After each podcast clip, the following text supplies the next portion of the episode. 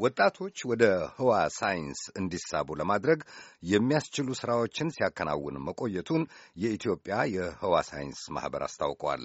ኢትዮጵያ ለመጀመሪያ ጊዜ ሳተላይት ማምጠቋ ወጣቶችን ወደ ዘርፉ እንዲሳቡ ለማድረግ መሠረት እንደሚጥል የህዋ ሳይንስ ማኅበር ዋና ሥራ አስኪያጅ ተናግረዋል። አስቴር ምስጋናው ከባህር ዳር ተጨማሪ ይዛለች። ኢትዮጵያ ሳተላይቷን ወደ ህዋ ታመጥቃለች ተብሎ ይጠበቃል። ለመጀመሪያ ጊዜ ወደ ህዋ የምትመጥቀው የመሬት ምልከታ ሳተላይት ETRSS zero one የሚል ስያሜ ተሰጥቷታል።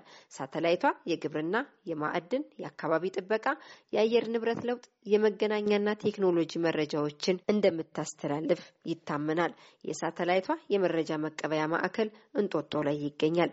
መረጃውን የመቀበልና የመቆጣጠር ስራው ሙሉ በሙሉ በኢትዮጵያውያን የሚከወን ነው። የኢትዮጵያ Space Science Society በወጣቶች ላይ አተኩሮ እየሰራ ያለውም ሀገሪቱ በዘርፉ የምታደርገውን እንቅስቃሴ ለማገዝ መሆኑንም ዋና ስራ አስኪያጇ ወይዘሮ ቤዛ ተስፋዬ ለአሜሪካ ድምጽ ተናግረዋል። ወጣቶች ናቸው፣ የነገ ሀገር ተረካቢዎች ናቸው። እኛም በወጣትነታቸው እናገኛቸው ብለን ነው የመጣ ነው። ምክንያቱም አይምሯቸውን ገና ምን መማር እንደሚፈልጉ ወይም ወደፊት ምን ማድረግ እንደሚፈልጉ ራሳቸውን የሚመረምሩበት ሰዓት ላይ እና የሚያዩበት ሰዓት ላይ ነው የመጣ ነው እና እኛም ወደፊት የምንለው ነገር ቴክኖሎጂና ሳይንስን ያቀፈ ነው። በተለይ ደግሞ የህዋ ሳይንስን ማለት ነው። እኛም ከወዲሁ እነሱን በማግኘት ወደ ህዋ ሳይንስ ልዩ ዝንባሌ እንዲኖራቸው ለማስቻል ነው ወይም ለማነሳሳት ነው።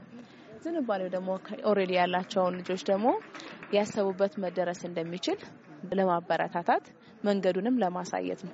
ኢትዮጵያ በቅርቡ የመጀመሪያዋን ሳተላይት ታመጥቃለች ወደ ህዋ። ከእሱ ጋር ተያይዞ ሳተላይት ምንድን ነው፣ ሳተላይት ምን አይነት ጥቅሞች ይሰጣሉ የሚለውን መሰረታዊ ግንዛቤ ለማስጨበጥ ጥረት እያደረግን ነው። Astrobus የሚል ጉዞ በየዓመቱ ሲያዘጋጁ መቆየታቸውንም ስራ አስኪያጇ ጨምረው አብራርተዋል።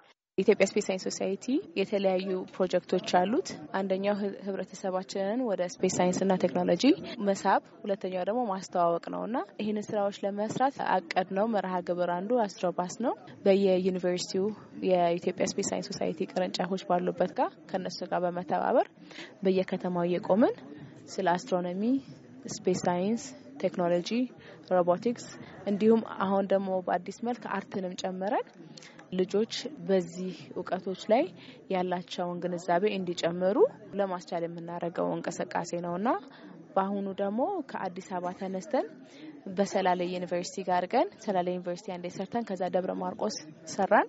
ከደብረ ማርቆስ ዩኒቨርሲቲ ጋር በመተባበር አሁን ደግሞ እዚህ ከባህር ዳር ዩኒቨርሲቲ ጋር በመተባበር ባህር ዳር ከተማ ውስጥ የተለያዩ ትምህርት ቤቶች ጋር እንዲሁም ደግሞ ዛሬ አሁን እዚህ STEM center ኡ ጋር እንቅስቃሴዎችን እያደረግን ነው የምንገኘው ማለት ነው። መጀመሪያ ስለ ህዋ ሳይንስ መሰረታዊ የሆኑ እውቀቶችን፣ መረጃዎችን እንሰጣለን። ሁለተኛ ደግሞ ተማሪዎች በእነዚህ የእውቀት ዘርፎች ላይ ምን ቢያጠኑ እዛ ደረጃ ላይ መድረስ ይችላሉ የሚለውን ነገር እናሳያለን።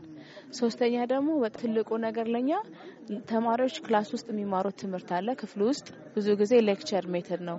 እኛ ግን እነዚህ ከፊዚክስ ትምህርቶችና በ space science ዙሪያ ላይ ትምህርቶቻቸው መሀል ላይ ያሉ አንዳንድ activity ዎችን በመውሰድ እየነኩና እያዩ የሚማሩበትን ሁኔታዎች ለመፍጠር ነው የፈለግ ነው እና እሱንም ነው እያደረግን ያለ ነው። በሳይንስ ማበልጸጊያ ማዕከል የልምድ ልውውጥ ሲወስዱ ያገኟቸው ተማሪዎች ለዘርፉ ልዩ ትኩረት እንደሰጡት ነው የሚናገሩት።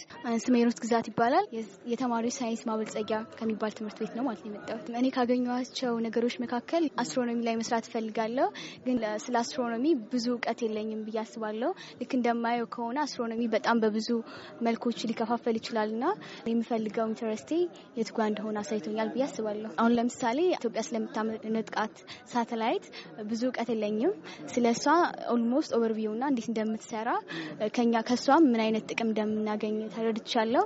እሺ ስሜ አምደ ብርሃን ወርቄ ይባላል። እዚሁ ከባህር ዳር STEM incubation ለምሳሌ እኔ በቴሌስኮፕ አይቼ አላቅም። ይሄ የመጀመሪያ ነው። እዚህ መጣው ሳይ ይሄን አሳይተውናል። ከድሮም ጀምሮ በህዋ ሳይንሱ በኩል ባጠና ደስ ይለኛል። እንዲሁም ለሀገሬ በዚህ ዘርፍ አንድ ነገር ባደርግ በጣም ደስተኛ ነኝ።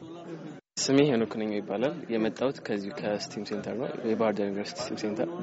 space science የሀብታም ሀገሮች ሳይንስ ነው ይባላል፣ ግን አይደለም። ምክንያቱም space science ን በማንኛውም ህይወታችን ላይ እንጠቀምበታለን። ከፀሐይ ጀምሮ የሚመጣው ብርሃን ነው በእጽዋቶች አድርጎ እኛ ተመግበን የምንኖረው አለ። ስለዚህ space science ን ማጥናት ባንችል ኖሮ ነገሮችን መቆጣጠር አንችልም። ከዛ ውጭም ደግሞ ህይወትን ቀለል ያለ እንዲሆን ያደርግልናል። የተለያዩ ነዳጆችን፣ ሚኔራሎችን ምናምን ለማውጣት satellite image ኦችን ፎቶዎች በማንሳት መጠቀም እንችላለን። ነገ ከቻይና ቤጂንግ አቅራቢያ የሚካሄደው የመጀመሪያዋ የኢትዮጵያ ሳተላይት የማምጠቅ ስነ ስርዓት በተለያዩ መንገዶች ለህዝብ እንደሚተላለፉም ይጠበቃል። ለአሜሪካ ድምጽ ሬዲዮ አስቴር ምስጋናው ባህር ዳር